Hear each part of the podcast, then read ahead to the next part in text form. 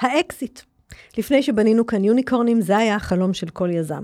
אבל קצת כמו שהחיים בניגוד לאגדות לא מסתיימים ב-happily ever after, גם אחרי הרכישה יש חיים שלא כל כך מדברים עליהם. הייטק בפקקים היום מדברים על היום שאחרי האקזיט. תכף מתחילים. הייטק בפקקים, מבית Start-up Nation Central. הייטק בפקקים מבית סטארט-אפ ניישן סנטרל, אנחנו מדברים איתכם היום על יזמות, סטארט-אפים, טכנולוגיה ועתיד. אני נירית כהן, איתי באולפן נמצא וטולדנו. מלא זמן לא עשינו תוכנית ביחד. נכון, נכון. דאגתי. גם אני. אני שמח גם שאנחנו עושים תוכנית על רכישות, כי עשית את זה המון המון המון המון שנים. המון שנים, כן. כן, כן, דיברנו קצת לפני הפתיח, אני חושבת את הרכישה הראשונה שלי עשיתי ב-אלף תשע מאות תשעים ושמונה, יסלחו לי המאזינים שלו נולדו אז. וואו, לפני הדוט-קום. כן, כן, ממש מזמן, ואתה יודע מה אני זוכרת, יש לי זה שני זיכרונות מאוד uh, חזקים, אחד זה את, ה, את הארוחת ערב במסעדה, אני מהצד הרוכש, בגלל זה השיחה שלנו פה תהיה מאוד מעניינת, אבל...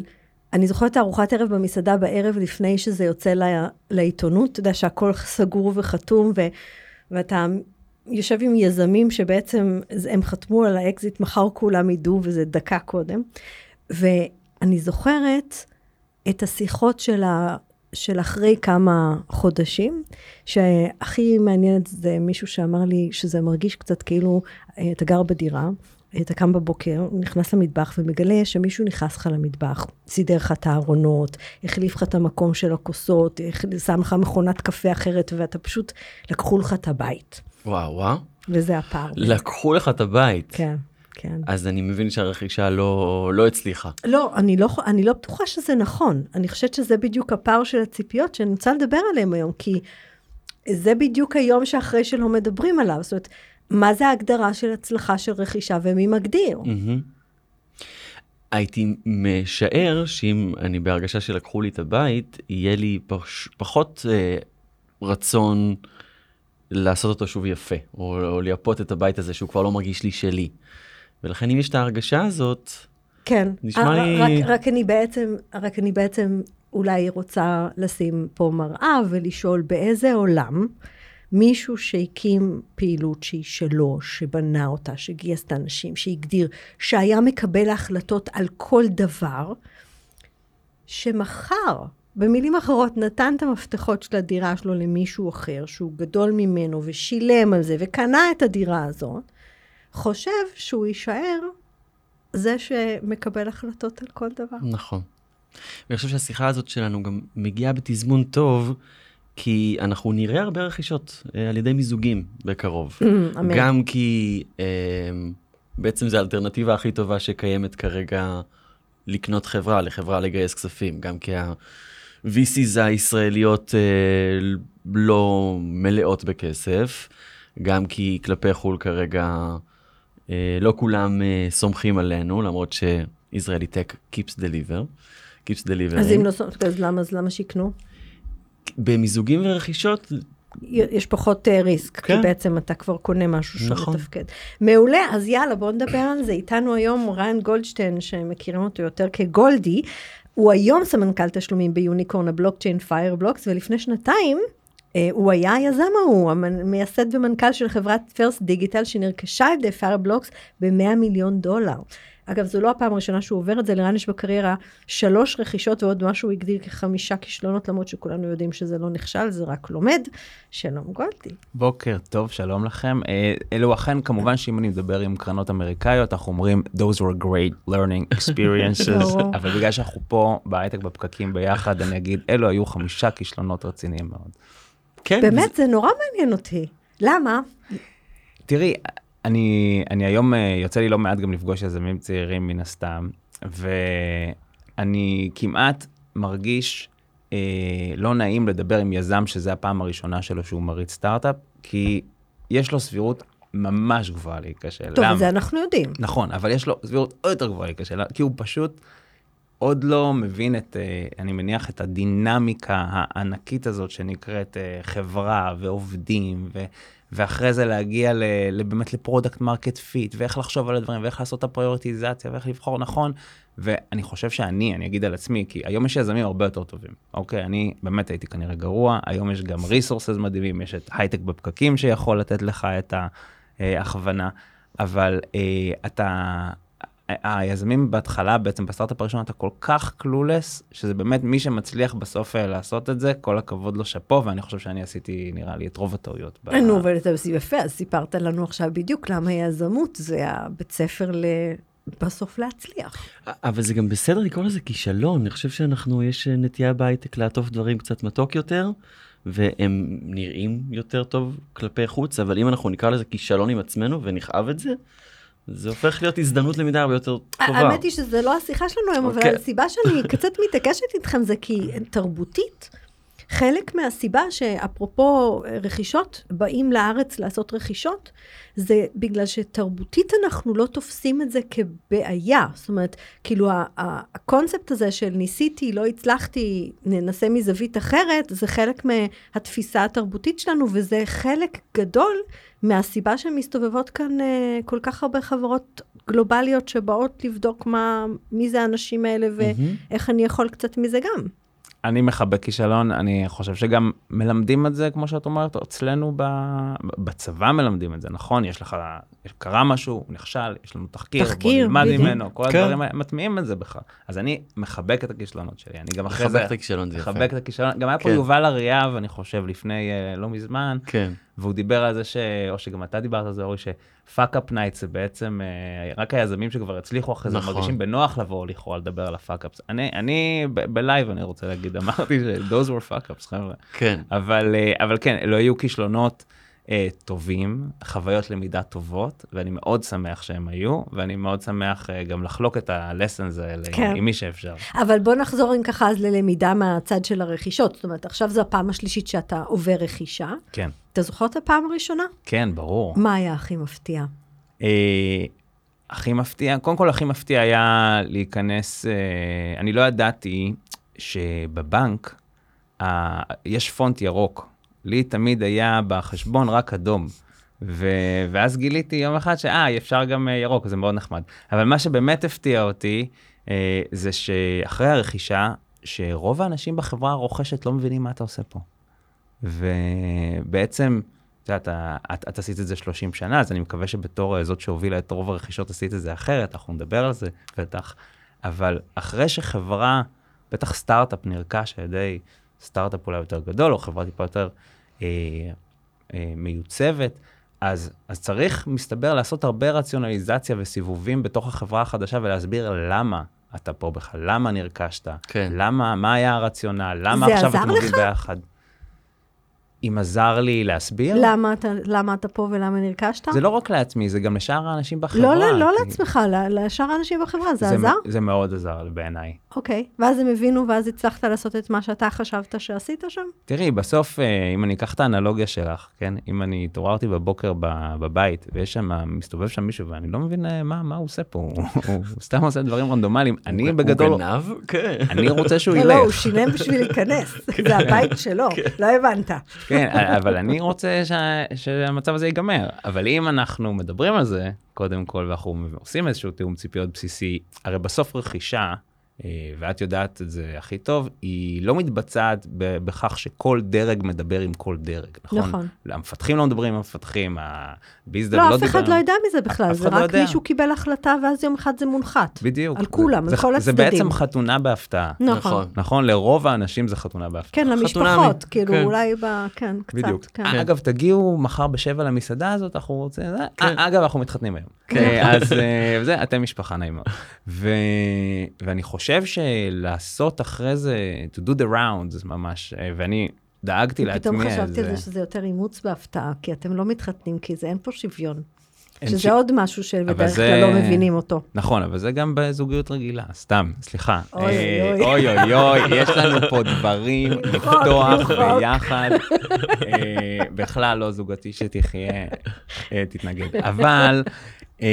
אני חושב שלעשות את ההסברים האלה גורם לזה שכשהחברה הרוכשת תפגוש אנשים, יפגשו אתכם במסדרון, הם יגידו, אה, אני יודע איזה יופי שבאתם, אני מבין למה אתם פה, אני רוצה לשבת איתכם, או, או להפך, זאת אומרת, מתכנתים, או אנשי סיילס, או, או מי שזה לא יהיה, כשהוא קם בבוקר ומגיע למשרד חדש, והיא חושבת לעצמה, אוקיי, למה, מה המוטיבציה שלי להישאר ב, בארגון החדש הזה? אז אם אין את התיאום ציפיות הזה מראש ואת ההבנה למה אנחנו פה, אני חושב שזה הבסיס להכל.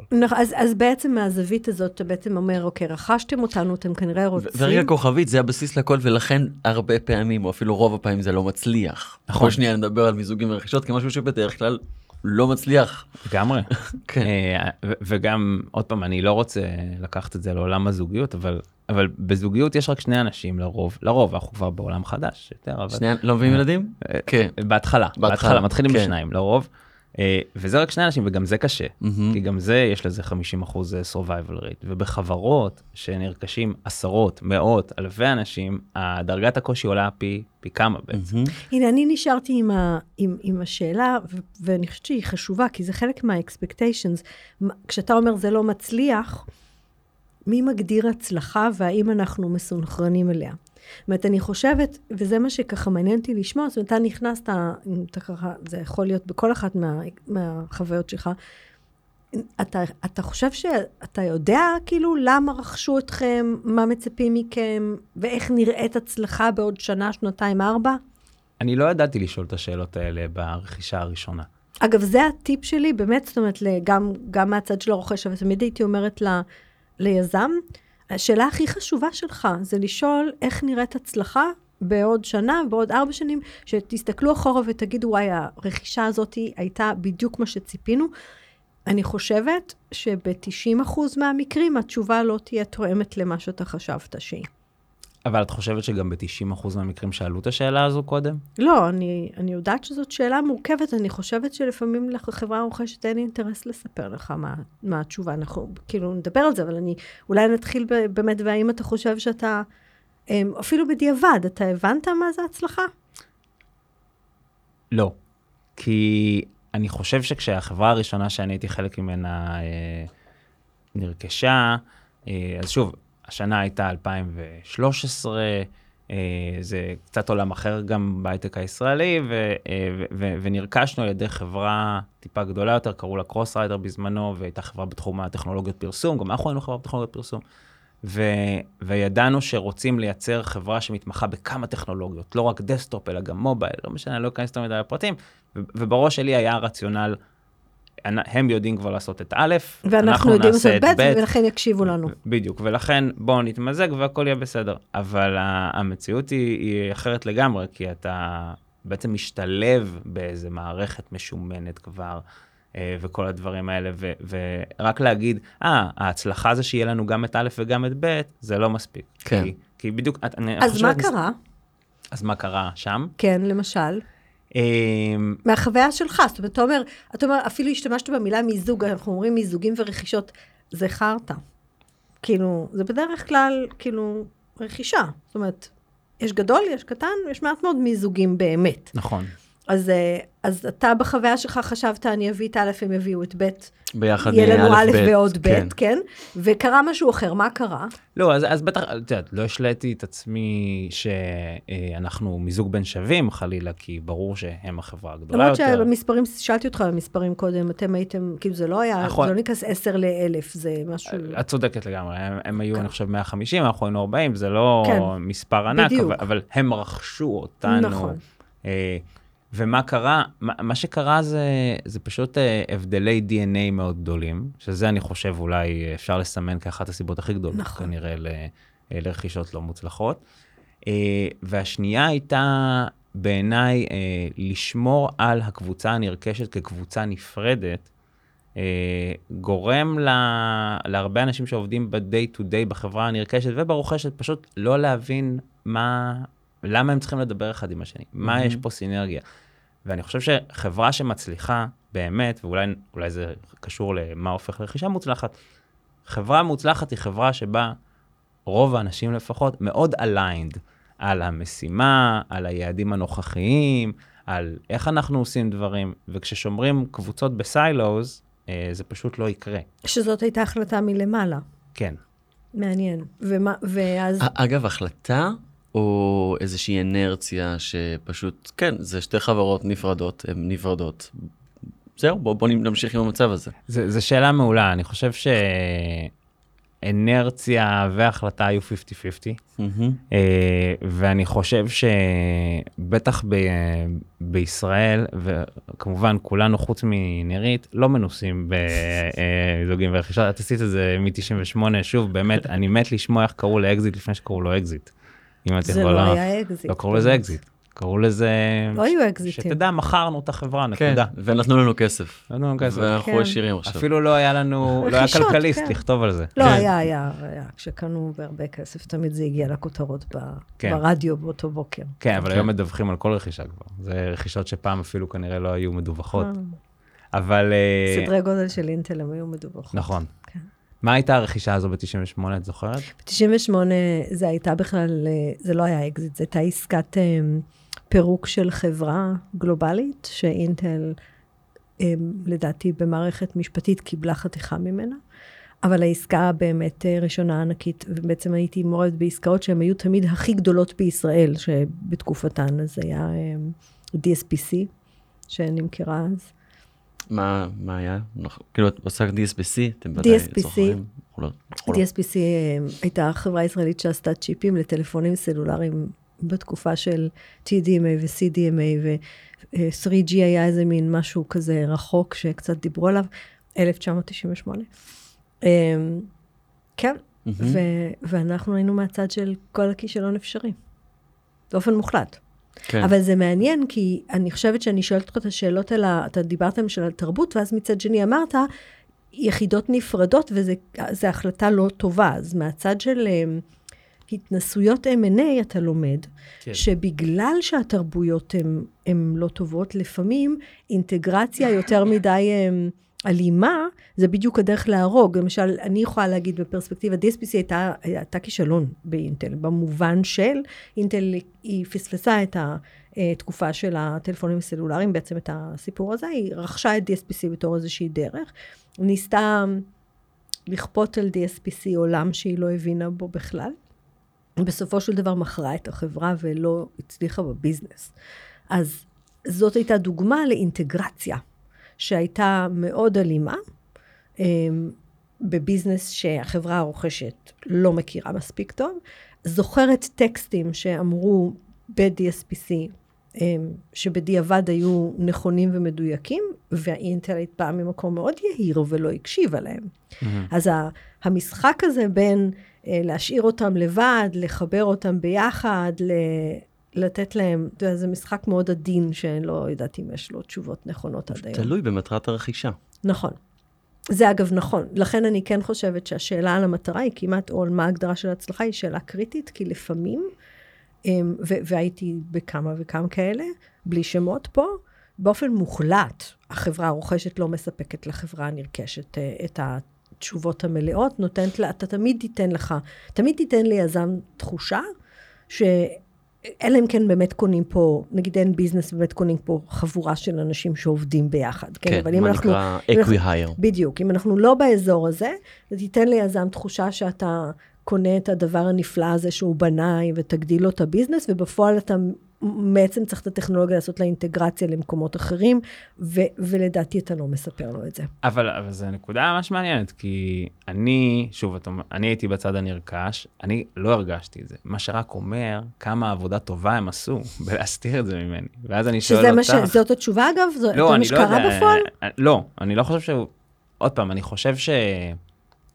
בין הרוכש לנרכש אצלנו, או בכל החוויות שהיו לי, הייתה לי תקשורת מאוד בטוחה ומאוד אמיתית עם הצד השני, ולפחות ככה אני משלה את עצמי לחשוב, ועדיין יש לי גם חברות עם כל האנשים האלו, אז אני רוצה לחשוב שזה נכון, אבל דווקא מה שאני רוצה אולי לשאול אותך בהקשר הזה, אז איך יזם יכול כן to uncover את הסיבה האמיתית, אם לא אומרים לו אותה? אני חושבת, אני טיפה רגע שנייה אחת לוקחת את זה לרמה, כאילו בוא נחזור לזוגיות. זאת אומרת, אתה...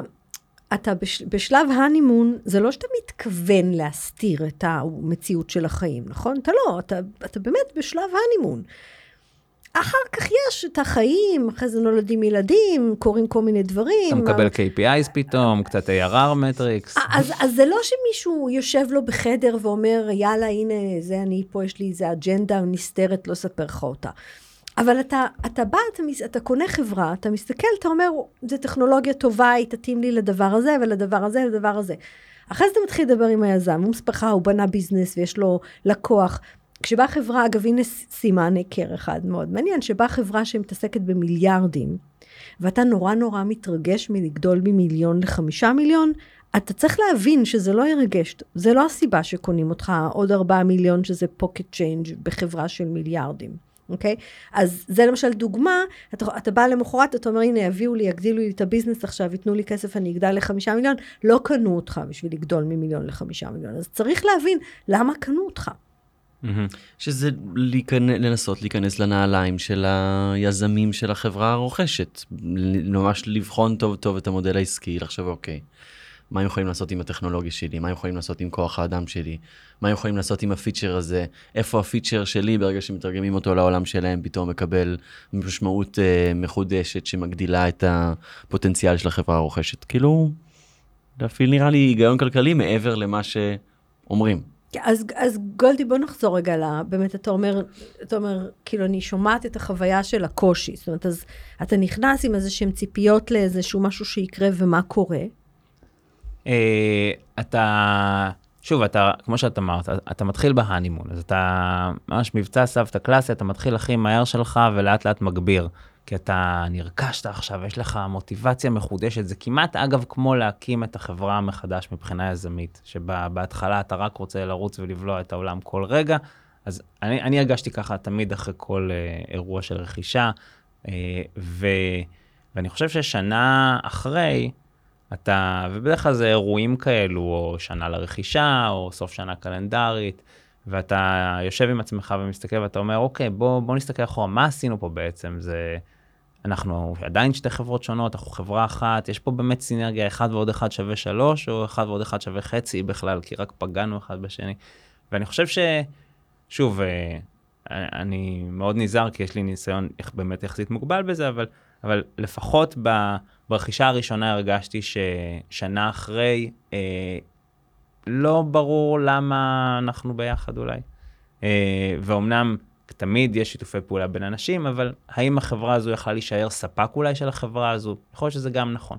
אגב, ברכישה האחרונה, מה ש, מה שהסברת בהתחלה על Fireblocks, ואולי עדות לזה זה שאני לבוש ב, בחולצת Fireblocks כרגע, אני, אני מאושר. אני מרגיש שנתנו לי פלטפורמה, לחברה, למפתחים, לאנשי, לכל מי שהיה בחברה, ונתנו להם בעצם עוד כנפיים, הגדילו להם את הכנפיים, אבל זה קרה, שוב, נלך למה שדיברנו עליו קודם, כי הגדרנו את זה מאוד טוב, כי ידענו למה אנחנו עושים את זה, ידענו איך נראית התוכנית לשנה, שנתיים הקרובות, ידענו איפה אולי ניפול, ועשינו גם את הצ'קפוינטס האלה בדרך. אז מה אתה עשית בתור יזם אחרת שגרם להצלחה של הרכישה הזאת?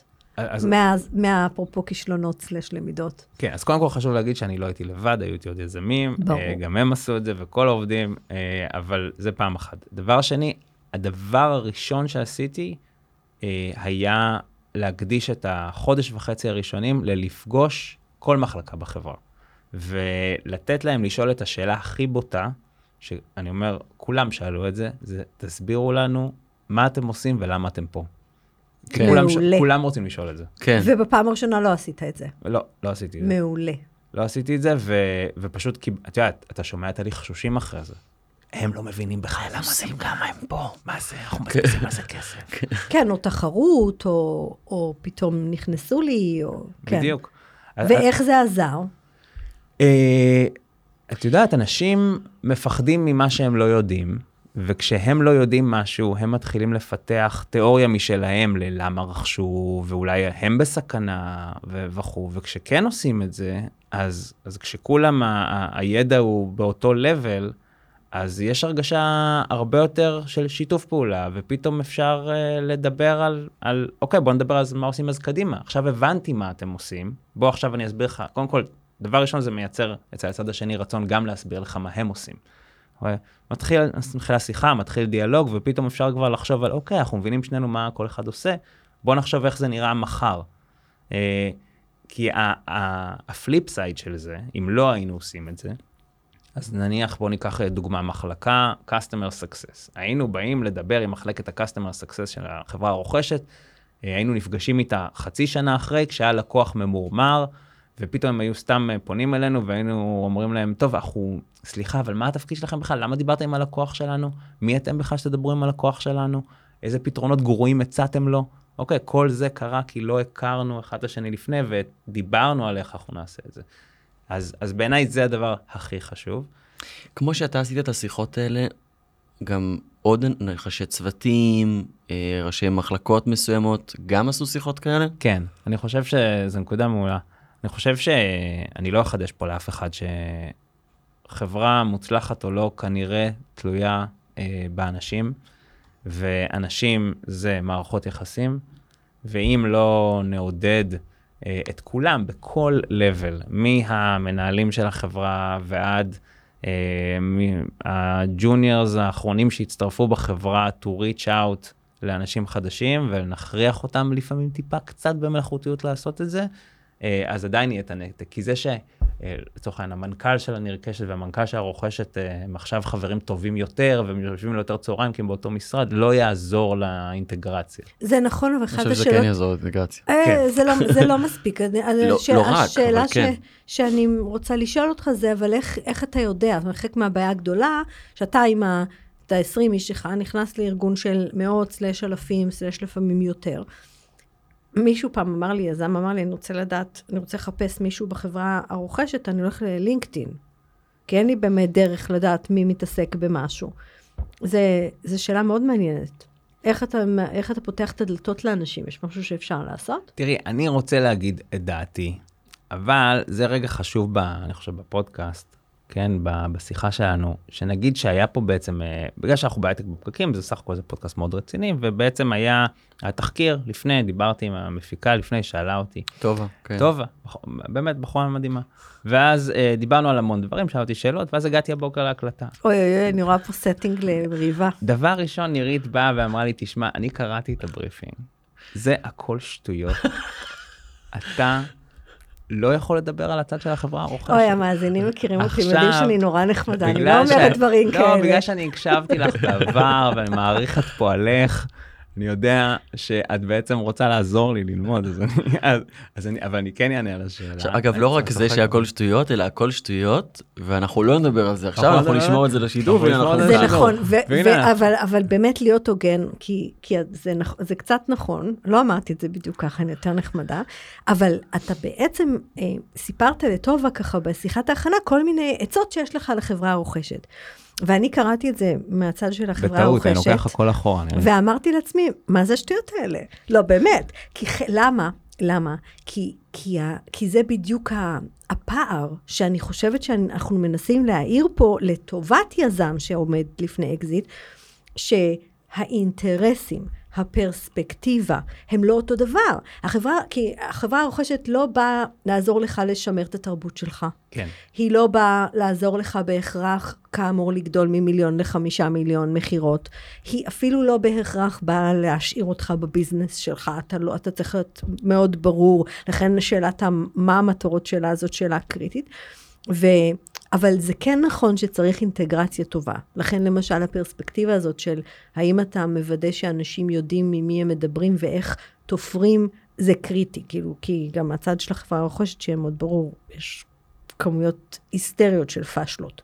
הם פשוט לא, לא אותו דבר בדרך כלל כמו מה שאתה חושב שהם פשלות. אז זה מאוד מתקשר לשאלה שלך, אני חושב, כי, כי את שאלת איך מוודאים שבאמת יש מישהו שעוזר לך ואתה לא צריך לחפש בלינקדאין, נכון?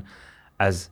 יש שוני, אני חושב שאת תסכימי איתי, בין תהליך שבו חברה כמו אינטל, לצורך העניין, או גדולה אחרת, בוא נקרא לזה Enterprise, חמשת אלפים עובדים ומעלה, יש לה מחלקת אם אנד איי מאוד משומנת כבר, אנחנו מקווים, רוכשת חברה, ואז יש להם כנראה פרוסס, בוא, בוא נסתכל על רכישות אחרונות, עכשיו, צ'ק פוינט רכשו חברה. כנראה שלצ'ק פוינט יש תהליך מאוד מסודר, נעים, לא נעים, לא יודע, אבל של להעביר חברות. שאנחנו לצורך העניין נרכשנו על ידי סטארט-אפ גדול יותר, אמנם יוניקורן וכו'. נכון, אבל, אבל לא אבל היה פרוסס ואין אמנה. יוניקורן לא משהו נכון. פרוסס. עכשיו, ספציפית בפיירבלוקס, הם, הם גם הבינו את זה, אוקיי, אנחנו יוניקורן בלי פרוסס, הרכישה הראשונה שלנו, בוא נשים פרוסס, ובאמת ניסו לשים משהו דבר כזה שנקרא P M I, Post Merger Integration, נכון. שזה אני חושב הדבר אולי אה, הכי חשוב, שלא הרבה חברות חושבות עליו, גם לא בצד הנרכש. אני לא ידעתי לבקש נכון. אה, P M I ברכישה הראשונה שלי. לא ידעתי להגיד, חבר'ה, אכפת לכם לשים אה, מישהו? זה אומר שמישהו מסתכל על ה... שה... שהצ'ארטר שלו זה לוודא שהאינטגרציה הצליחה. מסתכל ונמדד. האינטר... כן, whatever האינטגרציה הזאת. בדיוק. נכון. ו...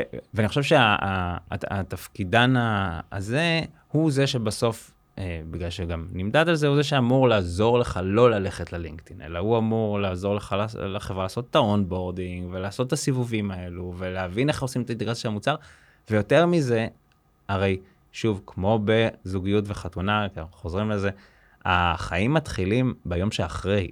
לא, כמובן, כמו רכישה, מתארגנים איזה חצי שנה, תשעה חודשים לאירוע, בדיוק כמו חתונה, אבל בסוף האמת היא שהכל מתחיל יום אחרי. נכון. אז זה שהיה P M I ללפני, ואוקיי, הנה, כתבנו מה הרציונל, אם אף אחד לא בא וחזר לזה שלושה חודשים אחרי, חצי שנה אחרי, ועשה את הצ'ק פוינטס האלה, נכון. אז גם הרכישה יכולה להידרדר. זה, זה נכון, אני, אני חוזרת קצת, כאילו אני רוצה להגיד, תזכור שגם לשדכנית יש אינטרסים. הם לא תמיד האינטרסים שלך. אז עדיין, הדוגמה שנתת, של איך אני בסופו של דבר למשל מוודא שלאנשים יש שיח, זו דוגמה קריטית, כי גם אם פתאום האינטרסים לא באמת היו ברורים, אתה תגלה את זה יותר מהר, אתה תבין את החיבורים יותר מהר, אתה תשלוט בהם יותר מהר. אני חושב ש... אתה יודע, תגבש הרבה מה ללמוד מן הסתם מרכישות גדולות ש...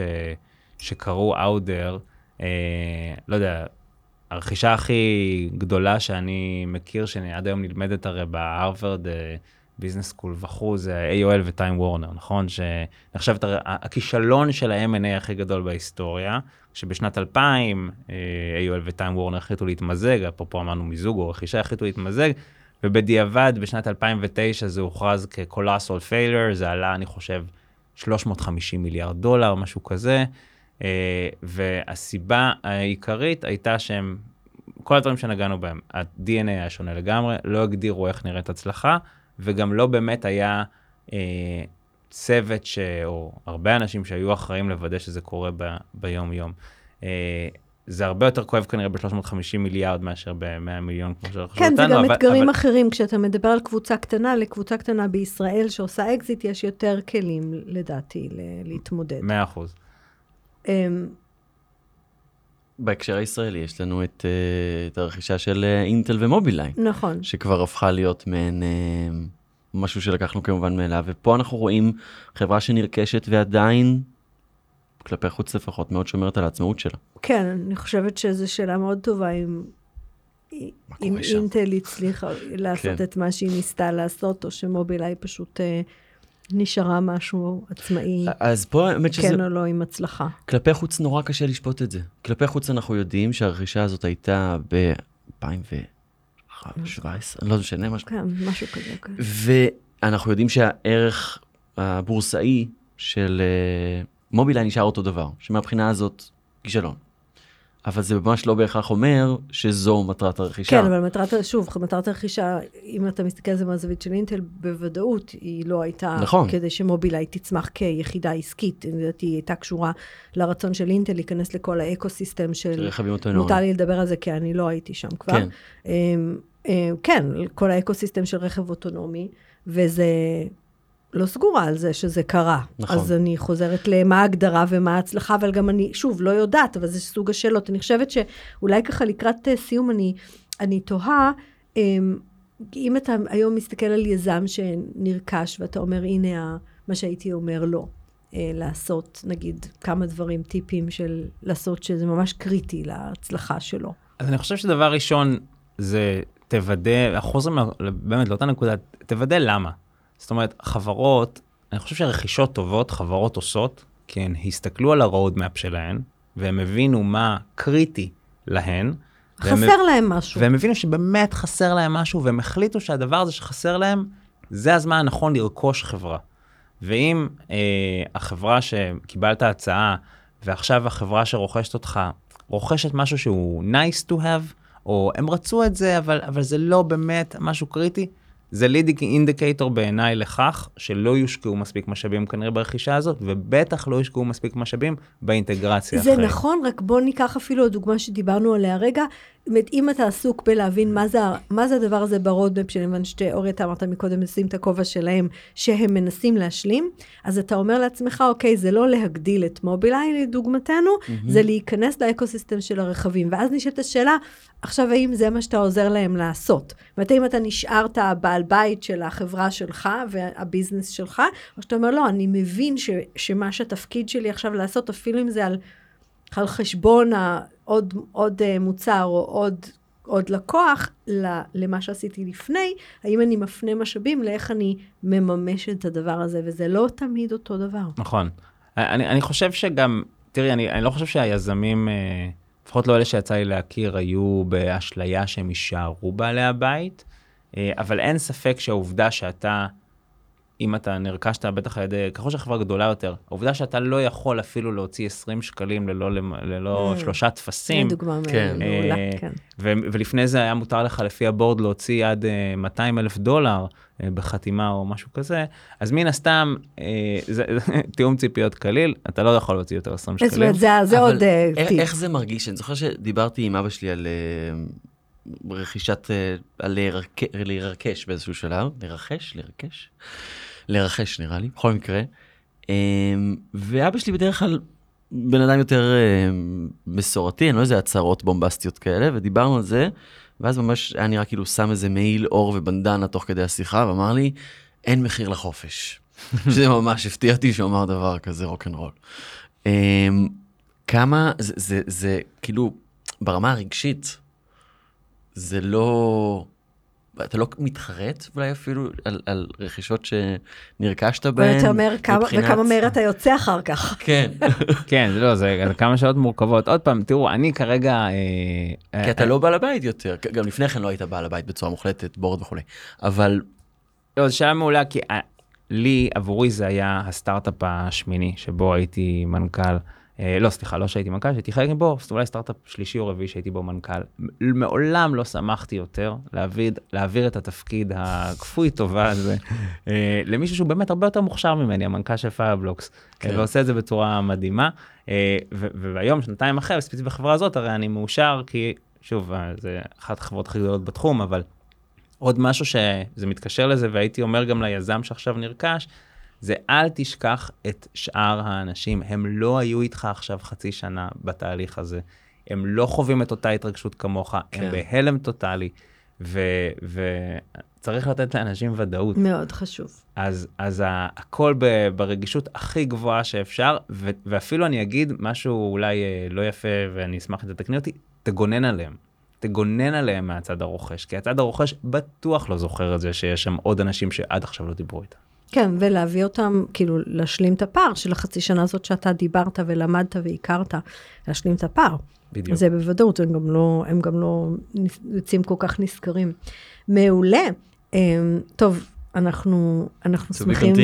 כן, אנחנו שמחים לראות שאתה נמצא במקום טוב. אני מקווה שאתה יכול לשמור על הרוח היזמית בתוך חברה גדולה, שזה בדרך כלל חלק גדול ממה ש... סימן טוב. יזמים מחפשים מעולה. אז תודה רבה, רן גולדשטיין, סמנכ"ל תשלומים בפיירבוקס, זו שיחה מרתקת. תודה רבה לכם. אורי, מה אתה אומר? אקזיט? אקזיט או הנפקה או מיזוג, תשמעי, זה עסק מורכב, איזה עסק מורכב, כמה עדינות, כמה ללכת בין טיפות וביצים, באמת... לא יודע, נשמע לי באמת מורכב. נכון. מתאים לי להתרגש מדבר כזה, אם אני באמת רואה פוטנציאל לסינרגיה. כן. איך חברות...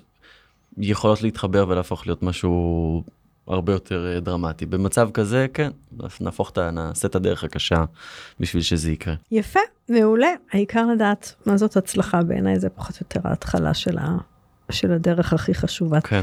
תודה לכם ולכן שהזמתם לנו, תודה לסטארט-אפ ניישן סנטרל ולכלכליסט על שיתוף הפעולה, מזמינים אתכם לקבוצת הפייסבוק שלנו, הייטק בפקקים, תודה לטובה שימנוב, לינאו גריסריו, עד ערכה, על המצלמות אורטל כהן, אנחנו כרגיל עולים בפייסבוק לייב של יצדן הסטארט-אפ וסטארט-אפ ניישן סנטרל, אם אתם רוצים לראות אותנו בווידאו, מוזמנים להמשיך ולהזין לנו באפליקציות, להישאר מעודכנים, תודה לך אורי תולדנו. תודה רבה לנירית כהן. נתראה בפרק הבא. Thank you.